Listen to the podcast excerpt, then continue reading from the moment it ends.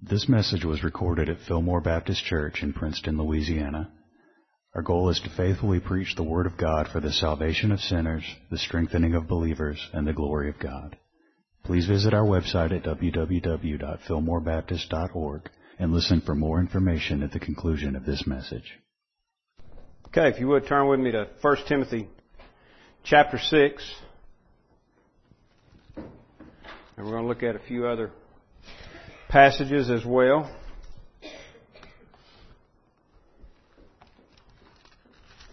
And I just want to kind of uh, do kind of a brief meditation here tonight on uh, uh, this doxology uh, before us here. And this is the second one in this book, and this is something that Paul uh, is, is, is, not unusual for Paul.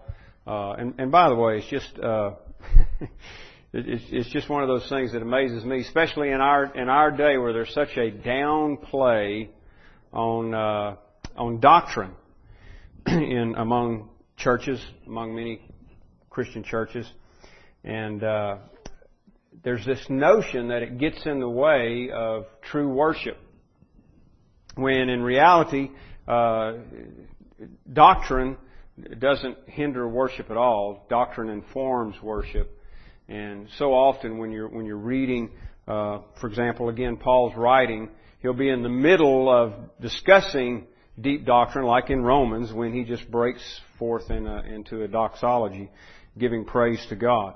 Um, the, the knowledge of who God is and what God has done and how He's done it and so forth, doctrine um, provokes praise. True doctrine, that is. So, this is the case here. Here Paul is talking, as we've said so many times, about how we are to conduct ourselves in the church. And the focus, again, the focus here is doctrine. He's, he's confronting and uh, reproving false doctrine, and he's exhorting Timothy concerning um, true doctrine.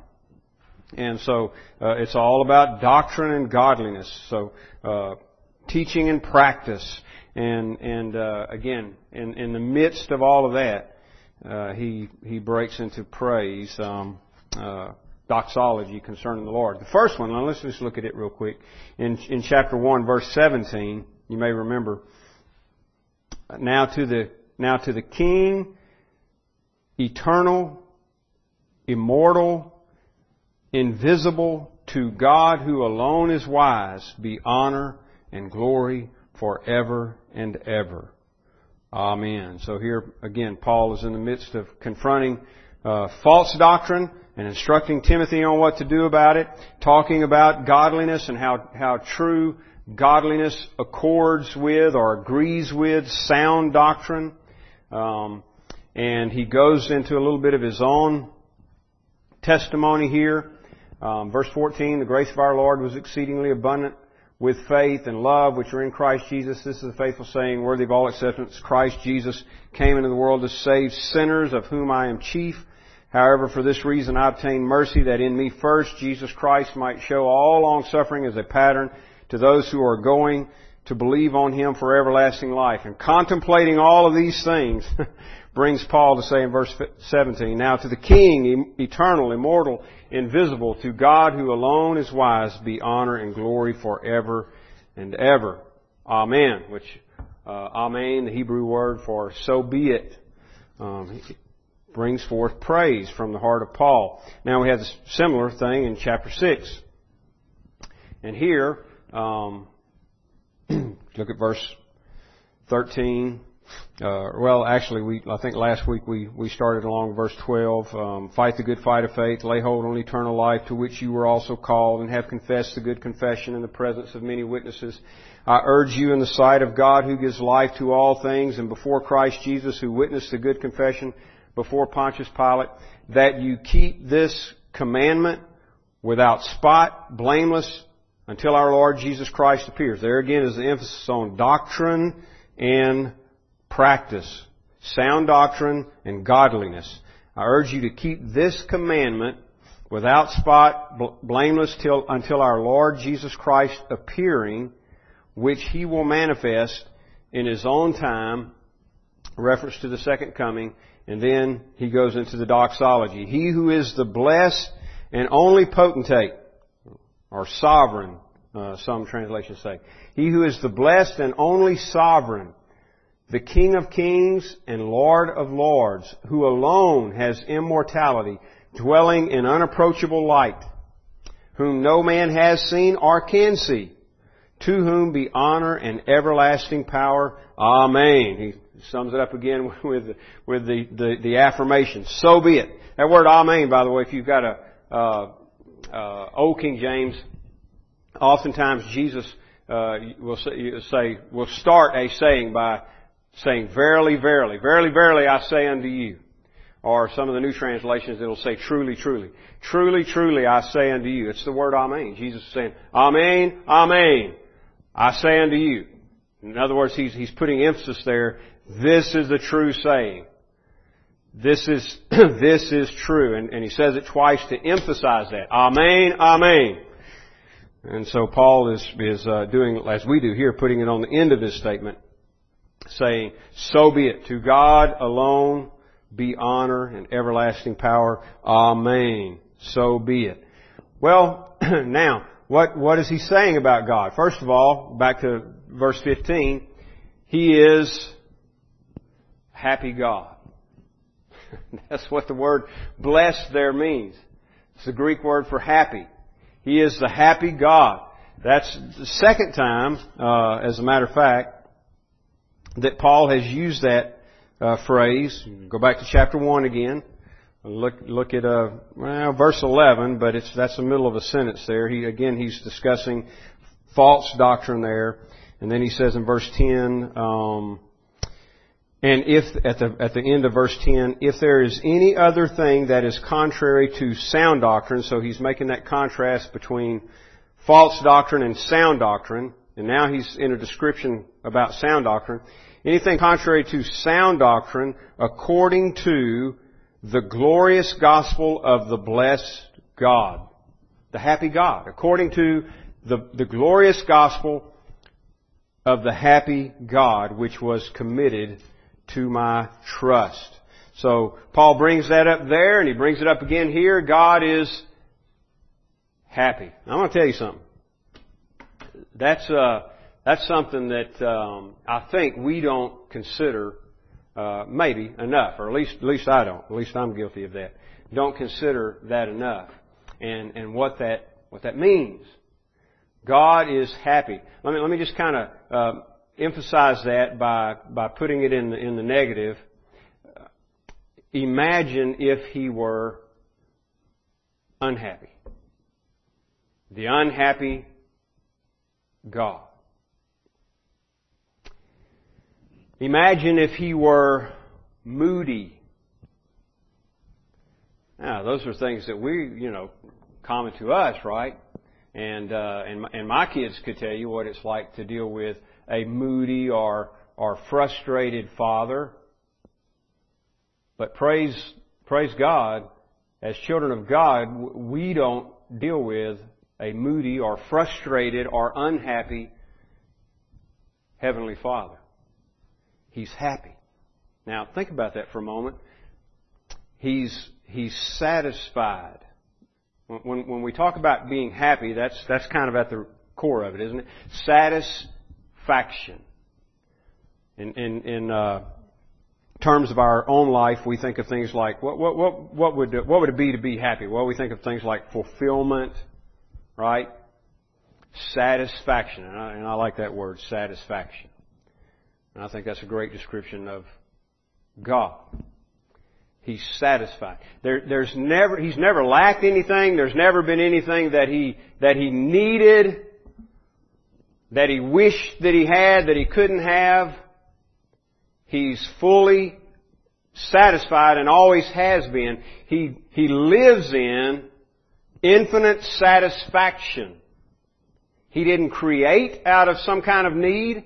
God has always, throughout eternity, dwelled in infinite satisfaction. And He's happy. Now, let me just give you a couple of passages that I think kind of kind of bear that out. Look at um, And then we'll go into the next phrase here, but look at Isaiah 46. And there are others, but I'm just going to give you a couple so we don't spend much time here tonight. But um, Isaiah 46, and that's that's what I mean. Uh, that's that's built into the term blessed too. By the way, I'm just I'm just giving you the, the literal rendering. Uh, the Greek word there means happy, but the word blessed includes those things: happy, satis, satisfaction, um, prosperity, that kind of thing. Um, Isaiah 46 and 9. Remember the former things of old, for I am God and there is no other. I am God and there is none like me. By the way, these great, great verses in uh, uh, Isaiah 46 concerning the uh, uh, concerning the nature of God, the fact that He is the only God, the only living God. Um, so He says, "For I am God and there is no other. I am God and there is none like me." Declaring the end from the beginning. This is going to be important in a moment. Declaring the end from the beginning. That is, He speaks about the end because, and he does that at the beginning because he knows what's going to happen at the end. That, that, that gives us a little bit of a hint in, or insight into uh, why he's not frustrated, right? Declaring the end from the beginning and from ancient times things that are not yet done, saying, My counsel shall stand. I will do all my pleasure. Isn't that amazing how he ties his, his uh, omnipotence, word just means all powerful. He ties his omnipotence, his, his decree, his will, and his pleasure all together. I am God, there is no other. In other words, there's, there's, there's nobody that's gonna thwart my will. There's not a bigger God out there. In fact, there's not another God out there. I am God, there is no other. I am God, there is none like me. Declaring the end from the beginning, from ancient time, things that are not yet done, saying, My counsel shall stand, I will do all my pleasure. He takes pleasure in His own works and He, and He does them and nobody can stop him. And, and incidentally, let me say this too. I was reading an article because um, this is another great thing to me about, uh, well, about all that the Bible says about God, but but uh, specifically uh, here thinking about His happiness. Um, that that's a uh, attribute of personality. God is a personal God. I was reading an article just a couple of days ago um, on a CNN blog site from Deepak Chopra um, he's a, if you're not familiar with him, he's just a famous guru, and uh, it was just more of the same gobbledygook that he puts out every every time I, you know, look at something by him. But at any rate, he was he was basically first saying that that there is no God. Of course, he talks a lot about God. Like I say, he's a New Age guru, but he's got a totally different concept. His concept is of a non-personal God. But then he goes into all this stuff about, you know, after he talks about how the Bible can't be true, he starts talking about how the universe itself may have a consciousness. And that's where we get ours from. You know, what he's trying to do is explain why we have intelligence and personality. And uh, Darwinism and evolution just doesn't quite explain why um, you can love or hate or be happy or mad. It, it, it falls short of explaining emotions and personality and even information. So that's what he was trying to do. But he's talking about a total impersonal God. That's his concept of God. That's the concept that a lot of people have today they they use familiar terms to us. You know, they they say things like God and Christ and that kind of. Even some of them even use terms like Savior, but uh, they're not talking about the God of the Bible. Our God, the God that Paul's talking about, is the living God, and He is a person. Happiness as a personal attribute. Let me give you one more because I, I, really like on this uh, on this one before we move on. This is one of my favorite ones here. Haggai, uh, I'm sorry, Zephaniah, not Haggai. Zephaniah chapter three. That's a little bitty book, minor prophet. So go to uh, the book of Daniel and turn right. Okay, flip through the pages there until you find Zephaniah. Hopefully, I'll get there myself here pretty quick. Chapter 3, verse 17.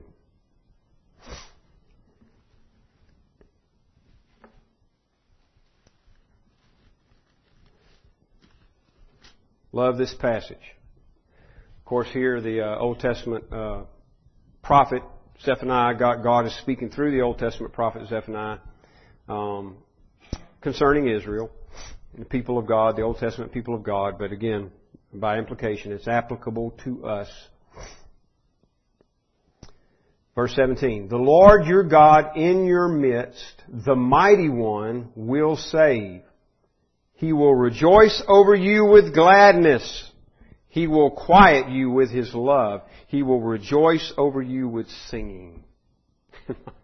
He will rejoice over you with gladness. That is you, His people, believers.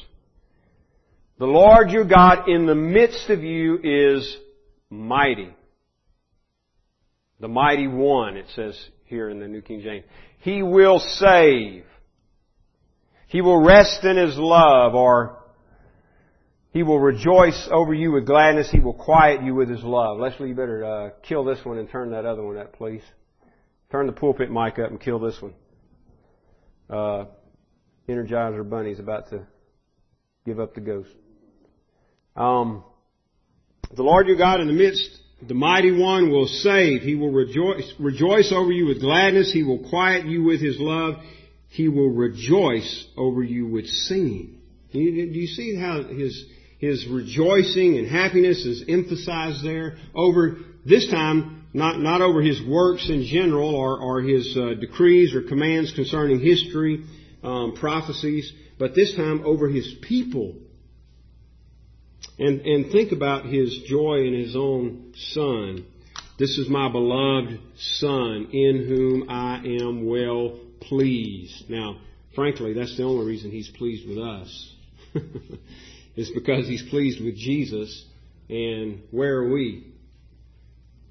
In Christ. In Christ. So, uh, uh, there's no when you like when you look at Zephaniah 3:17 and you see God rejoicing over us. I mean that's awesome, awesome truth. But there's no basis for pride there. We can't say, well, you know what? He's he's so proud of us because we're so great.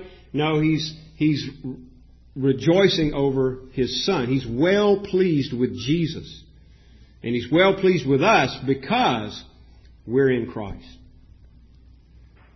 Because the righteousness of Christ, the merit of Christ is put to our account. So He treats us as though, um, as though we had merited it ourselves. I mean, Christ's righteousness is put to our account. God is pleased with us. He's the happy God, never frustrated, never unhappy. Now, now certainly, uh, God is is uh, is angry uh, with sinners. The Bible declares that. But when I say never unhappy, I mean uh, in the sense that uh, his his will is is thwarted or undone or something like that, like something caught him off guard, and so uh, made him frustrated. Never the case. Never the case. Sure, go ahead.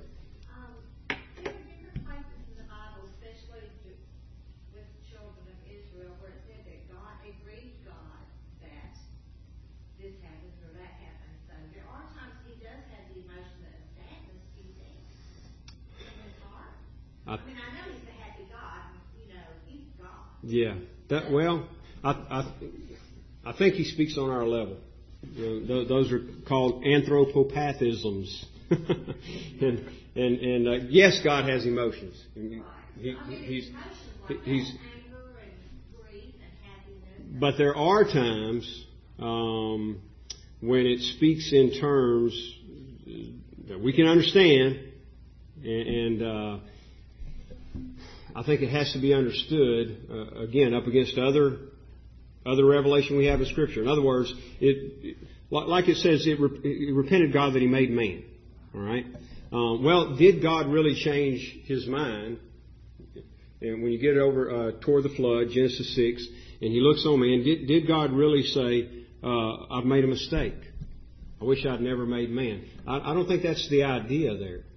I, I think it's just communicating to us in a way that we can understand that God was indeed uh, grieved, as you said, by the sinfulness of man. But it's, but it's not meaning, and this is what I'm trying to be clear about, it's not meaning that he did not see that coming.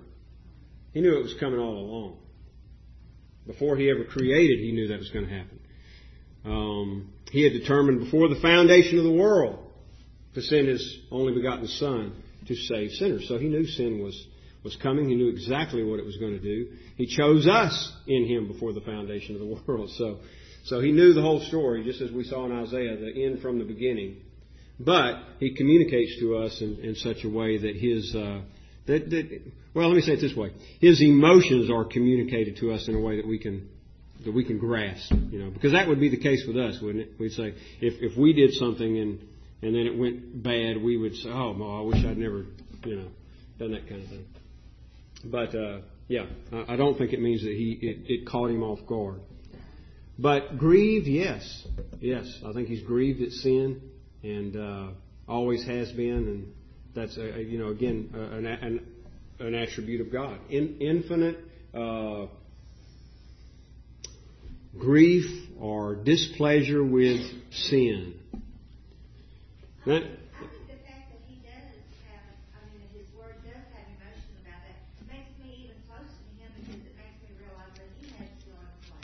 Yeah. yeah. No, it's extremely important. Yeah. That's right. Yeah, he's he is personal, and, and he yes he has emotions, and and that's the reason we do. That's part of our being created in His image. The, the again the difference is that, that ours are so unstable and and uh, move with you know circumstances, and uh, I would say that's not true of God. Um, and then Paul goes on to say, and I'm back here in, in verse 15. He is the blessed and only potentate. Again, sovereign. In other words, he's, he's the all sovereign one. In fact, he, he emphasizes that fact with the next phrase King of kings and Lord of lords. The blessed and only sovereign, King of kings and Lord of lords. Now, it may be here uh, that, that Paul, uh, because he uses the word only, has uh, specifically in mind, for example, emperor worship, because this was uh, part of the Roman Empire. In other words, he would be making a statement. You know, you, the Romans have all these sovereigns, you know, the different emperors. One, one is uh, comes up for a while and he's declared to be God, but then he dies and another one takes his place, or he's killed, or whatever. And Paul says, no, the blessed, this God, and Jesus is the blessed and only sovereign. King of kings and Lord of lords. Not just a king or a Lord, but King of kings and Lord of lords. He is totally, completely sovereign. The all-powerful one. Now, let me try to say this quickly.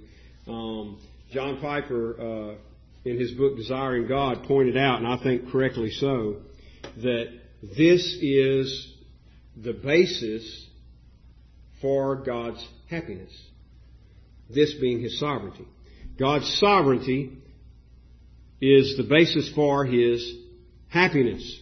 And what do you mean by that? Well, just, just what I was getting at a few moments ago. Um, he's never frustrated. When he wills to do something, when he plans to do something, when he when he acts to do something, uh, it it always comes to pass. He is never because he's sovereign. He's all powerful. Uh, who, who is going to thwart his will? No one. That's what, that's essentially what he's saying in Isaiah 46. I'm the only God. There is no other. I do all my pleasure. Psalm 115. Our God is in heaven. He does whatever He pleases. He's sovereign. He's sovereign. He's sovereign in every aspect of, of creation, of our lives, He's sovereign. He does according to His own good pleasure, and He's never frustrated. His will always comes to pass. So, you could say, again, His sovereignty is the basis for His happiness. You know, we, we tr- kind of trick ourselves uh, because we get a false notion sometimes that we're sovereign. and, and we, we decide we're going to do something and we think we're going to pull it off or maybe we do pull it off and then we're happy, right? Because we got our way. So that's, that's kind of the way it works there, except that, obviously, uh, with our corrupt hearts, um, our will is uh, is uh, questionable. I mean, it's not it's not good. God's will is. God's will is always good, and He always accomplishes what He determines to do. No, nobody can stop Him. Nobody can stay His hand, the Scripture says. He does what He pleases. So He's the happy and only sovereign, King of kings and Lord of lords. There is no other, as Isaiah said, who alone has immortality. That is, it's, it's inherent. Now, now you could say, well, aren't we immortal? Aren't we going to, aren't we going to live forever? Um, yes. But our immortality is derived. It, it's, it's a gift. and It's part of creation. You know, God created us to live forever. And besides, when you speak of true uh, eternality, which I think is implied here, when, when you, when you, uh, in fact, uh, that term is used, everlasting God, in, in various places. But when you speak of true eternality, we don't fit there. Because we've got a starting point. So we're looking forward to, well, you know, what we call eternity future. But we've got a date we can look back to where we started. Um, our, our date of conception. Not that we know what that is, you know, but you know, we got a birthday that we know. What were you going to say, Leslie? Looked like you were going to say something. Oh well, it it, it it's hot. It'll it'll get me. Um, we have a starting point. So we, when you speak of true eternality, we don't fit there, but God does. And, and again, His, His eternality, His immortality is not derived, it's inherent. He's, he is the source and the origin of all life. He is the only one. Listen, I, I was listening to uh, a statement, and I've heard this many, many times, and it's just almost unbelievable. Uh, if, if, any of you are familiar with uh, Kenneth Copeland, uh, television preacher, this it's a quote by Kenneth Copeland. Um, they they basically teach, you know, that we're all little gods, and uh, he and I'm, I'm going to have to paraphrase here because I don't remember it verbatim, but he makes this statement. Kenneth Copeland has that when I read where you say I am, I just smile and say I am too. It's utterly ridiculous. Um, when in in in the scripture when the Lord says, I am, now Jesus did say that in John 8:58, um, but when the when the Lord said, I am, Moses said, who, who do I tell him sent me? Remember that the Lord said, told Moses, you go and tell Pharaoh, let my people go, and uh, Moses said, uh, you know, he's wondering who am I going to tell the people, the Jews? You know, who, who do I tell them sent me? And the Lord said, tell them I am sent you. And what the Lord is saying is and I'm sure a lot more than this, but at least we know this much. What the Lord is saying is, uh, I exist because I exist. In other words, I, it, for me and, and, for Kenneth Copeland, whether he likes it or not, I, we have to say, I have to say, I am because he is. But God just says, I am that I am. I am because I am. He is the only one uh, who is inherently immortal. Uh, he alone is the source and origin of all life. He is the only true being. The rest of us are constantly becoming. That is, we, we exist. We're constantly changing. If you don't believe that, look in the mirror and then wait uh, about two or three weeks before you look again or something like that. And you'll see change. One of the old philosophers, and I can't remember who it was, said you, you can never step in the same river twice. You know why that is? Because the, the water is always moving. And so just you step down in the water and step out and you step back in, that's a different river. Because that water you stepped in the first time is gone downstream. And that's, that's the way it is with us. We're, and with all of creation, we're constantly moving. We're constantly becoming. God is being. That's why he says, I am. Notice the present tense. I am that I am. He alone has immortality, dwelling in an unapproachable light. So he is happy, he is sovereign, and he is holy. He dwells in unapproachable light. Now, light's often used in the Scripture uh, to, uh, in reference to God, and usually to describe His His purity, His His holiness. And you can think of places, uh, well, even for example in the New Testament, when when uh, Paul Saul of Tarsus encountered Jesus, and he was blinded by a light brighter than the noonday sun. God is holy.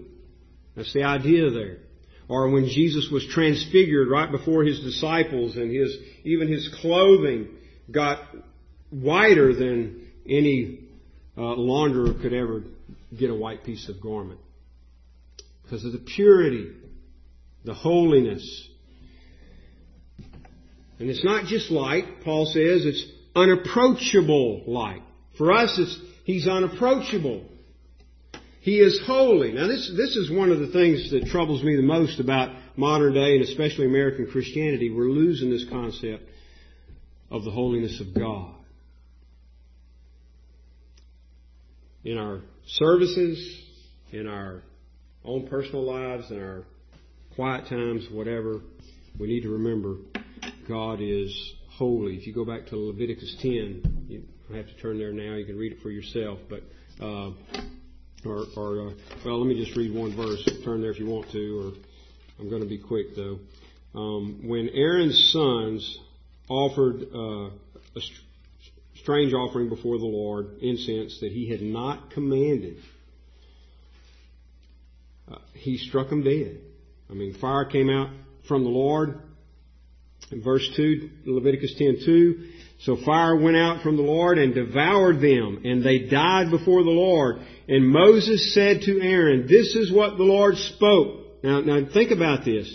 Here's the high priest, Aaron. This is the brother of Moses. Here's Moses, God's man, brought the children of Israel out of Egypt. His brother, the high priest Aaron, Aaron's two sons, Nadab, Nadab and Abihu, and they are appointed to do the work in the tabernacle. They're doing what they were appointed by God to do, except He didn't command them to do this particular offering of incense. They just kind of took it upon themselves. You know, we're going to do something here, and hopefully the Lord will be pleased with it. He wasn't, because He didn't command it. And so fire went out from him and, and consumed them, and they died before the Lord. And Moses said to Aaron, This is what the Lord spoke, saying, By those who come near me, I must be regarded as holy.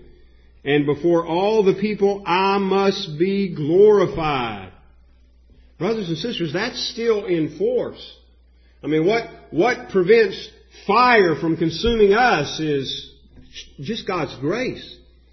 Really the same reason that fire didn't consume Moses and Aaron and all the whole camp of Israel and the Egyptians and, and the whole world. Just God's grace. I must be regarded as holy, and before all the people I must be glorified. And so Aaron, who just lost two of his sons right before his right before his eyes, he stood there and watched them be consumed by fire from the Lord. Aaron held his peace. God had spoken. He's holy. He's unapproachable. Now it's it's hard if I guess well I think really impossible to fully appreciate the good news of the gospel and what Jesus has done for us unless we understand that God is unapproachable. He is infinitely holy. And we are on the other extreme. If there's anything infinite about us, it's our corruption. And so he dwells, Paul says he dwells in unapproachable light. You don't just run up to him and hug him or say, hey, how's it going? You know, I heard a, a story the other day to, to kind of, uh, kind of making this point and at the same time talking about the arrogance a lot of times of, uh, Americans. You know, we're kind of known for that around the world, some places. And, uh, the story was that, uh, Babe Ruth was uh, invited to meet with the King of England. I can't remember if it was here or, or in England. If, you know, if he was over there traveling or if the King was over here traveling. But at any rate, I guess he wanted to meet Babe Ruth, and Babe Ruth wanted to meet him. And so they coached Babe Ruth on all the proper etiquette, how to greet him, what to do, you know, and I don't know what it all was. But they, they coached him on all that. And then when the time came to the meet, to meet, Babe Ruth walked in and said, Hey, King. Well, you know, it is a little bit funny with, with human beings, but it's not funny at all with, with God. I must be regarded as holy by those who come near me. I must be glorified among the people, the Lord says. He's the happy God. He's a sovereign God. He's the holy God. And He's worthy of all praise. That's why Paul finishes out that statement. To whom be honor and everlasting power. Amen. Amen. Paul, Paul said he, he's, he's immortal. He's invisible. He dwells in unapproachable light. He's blessed. He's the only wise God. He's the only sovereign. To Him be glory forever and ever and ever. Read Revelation 4 and 5 and you'll see that song sung. To Him who sits on the throne and unto the Lamb be glory and honor, power, majesty, and praise. However it's all worded forever and ever and ever. And they just continually sing that and sing that and sing that because he's worthy. Because he's worthy. He's the only one who is worthy.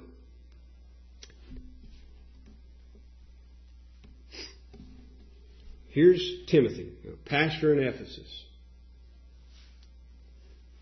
And he's having problems. He's being confronted with false teaching. And, you know, just people who oppose him. He's preaching the truth and Paul's instructing him and you get over into 2 Timothy and you, you see that that's what he continues to do. Preach the word, Timothy. Preach the word. Paul's telling him preach the truth, encouraging him to do that. He's preaching the truth and he's meeting opposition. In the church. In the church, people don't want to hear the truth. It's disturbing. And what does Paul do? He reminds Timothy who God is. Timothy, don't forget who God is.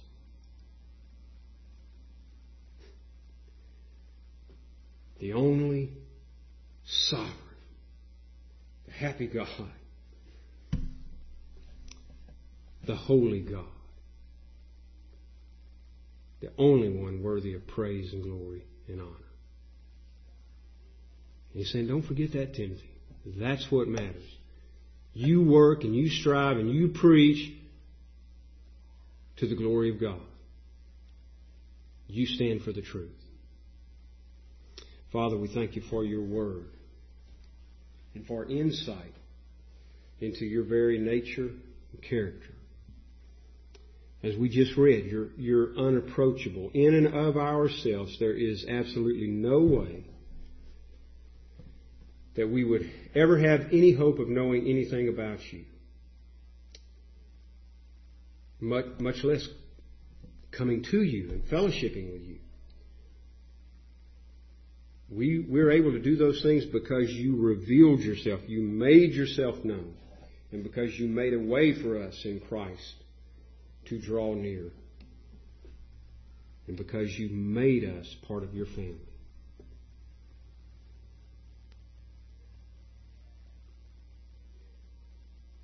Lord, help us, enable us